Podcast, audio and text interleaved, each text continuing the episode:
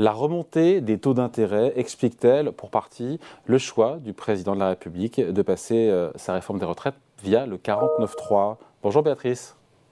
Bonjour David. Béatrice Mathieu, grand reporter à l'Express. Euh, durant le Conseil des ministres extraordinaires qui a autorisé jeudi dernier l'enclenchement du 49.3, euh, le président a retenu ses propos. Alors c'est un peu long, je vais, je vais, le résumer, mais c'est la dernière phrase qui est importante. On ne peut pas jouer avec l'avenir du pays. Mon intérêt politique et ma politique étaient d'aller au vote. Mais je considère qu'en l'État, les risques financiers et économiques sont trop grands.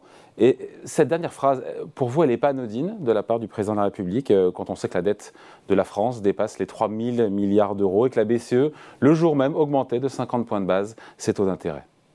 Hmm.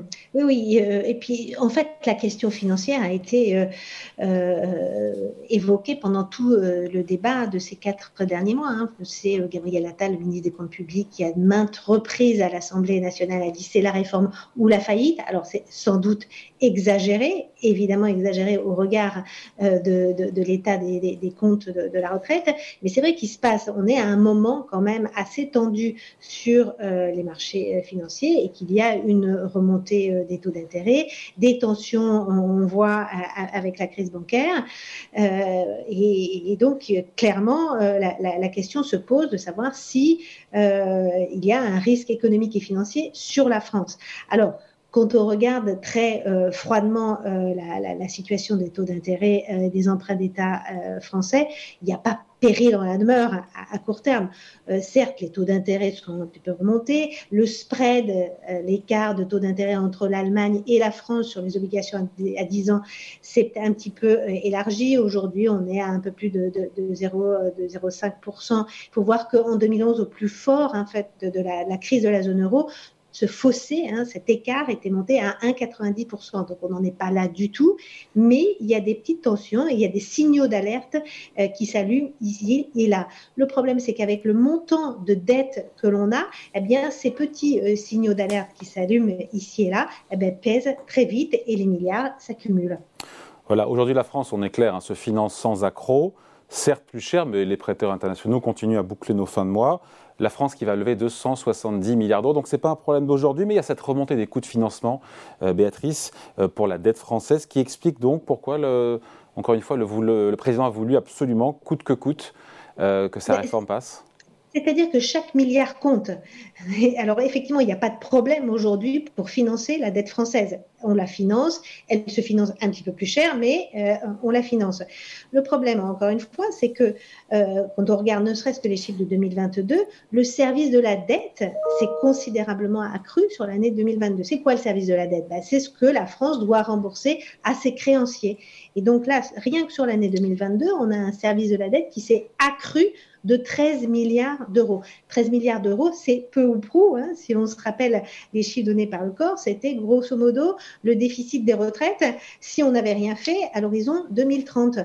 Donc, le service de la dette s'accroît, alors, c'est vrai que sur l'année 2022, une grande partie de l'accroissement de, service de la dette est liée au dérapage de l'inflation, parce qu'il y a une spécificité française, en fait, c'est qu'on a près de 11% du stock de dette qui est indexé sur l'inflation. On a des obligations d'État qui sont indexées sur l'inflation, soit l'inflation française, soit l'inflation européenne. Et donc là, ça explique une grande partie du dérapage du service de la dette. Mais là, progressivement, il y a l'effet taux d'intérêt qui va se rajouter euh, à l'effet euh, inflation et la mécanique est assez euh, infernale et très rapidement, on a une dérive du coût de la dette. Parce que à chaque échéance euh, obligataire qui, tombe, en fait, le Trésor français est obligé de se réendetter. Il se réendette à un taux qui est un petit peu plus élevé euh, qu'il y a encore un an. Donc mécaniquement, au fur et à mesure des années, hein, le, service de la dette va euh, s'accroître. L'effet de la remontée des taux d'intérêt à long terme, c'est pas un coup de bambou massu tout de suite, immédiat. évidemment, on n'est pas dans le cas grec l'État français n'est pas euh, en faillite, mais petit à petit, la charge de la dette s'accroît et au bout de 10 ans, ben, on va avoir 20 à 30 milliards de services de la dette en plus. C'est autant euh, qu'on ne pourra pas consacrer à l'hôpital, c'est autant qu'on ne pourra pas consacrer euh, à d'autres services publics, à la défense, à la justice, à la sécurité. et donc, il y a des choix budgétaires à faire. 20 à 30 milliards d'ici 10 ans de surcoût de la charge de la dette, euh, c'est à supposer que les taux d'intérêt d'ailleurs ne, montent pas plus. Ah, c'est à supposer que les taux d'intérêt restent stables, bien sûr. Euh, on finit là-dessus, euh, Béatrice, pardon, mais ce ne sont pas 13 milliards d'euros, 13 milliards d'euros d'économie de la réforme des retraites qui vont changer cette équation financière qui est comme très compliquée de nos comptes publics. On va quand même être lucide là-dessus. Hein.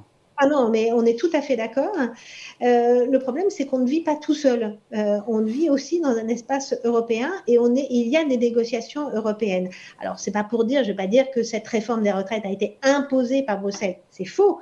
Euh, il n'empêche qu'on a des gages quand même à donner à nos partenaires européens, des gages à donner aux Allemands, aux Néerlandais, à la Commission européenne.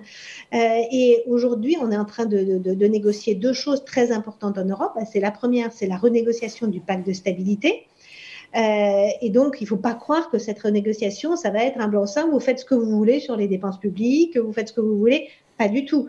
Et donc euh, aujourd'hui, euh, donc plutôt demain ou après-demain, dans le nouveau cadre euh, de, des critères de convergence, le, la question de la dépense publique est va être très très important. Et ça, on, est peut-être un peu en, train d'oublier en France. Et la deuxième chose, et à beaucoup plus court terme, c'est qu'à la fin de semaine, il y a un nouveau sommet européen où il va falloir trouver une réponse européenne à l'IRA, le fameux Inflation Reduction Act. et dans euh, ce que demande euh, la France, il y a la création d'un fonds euh, de souveraineté stratégique avec un nouvel emprunt en commun au niveau, au niveau européen. Et les Allemands nous disent, bah, d'accord, nous, on veut bien emprunter en commun, mais il faut aussi des gages sur le bon, la, bonne gestion de, vos finances publiques chez vous. et, donc là, la France doit aussi donner des preuves et donner des gages de son sérieux budgétaire. Donc donner des gages à la fois aux partenaires européens et aux marchés financiers. On en est là.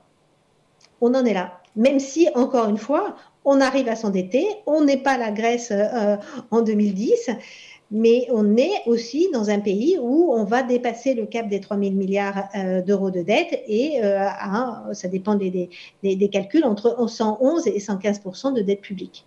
Allez, merci beaucoup. Décryptage signé Béatrice Mathieu, grand reporter à l'Express. Merci Béatrice. Bonne journée. Au revoir David.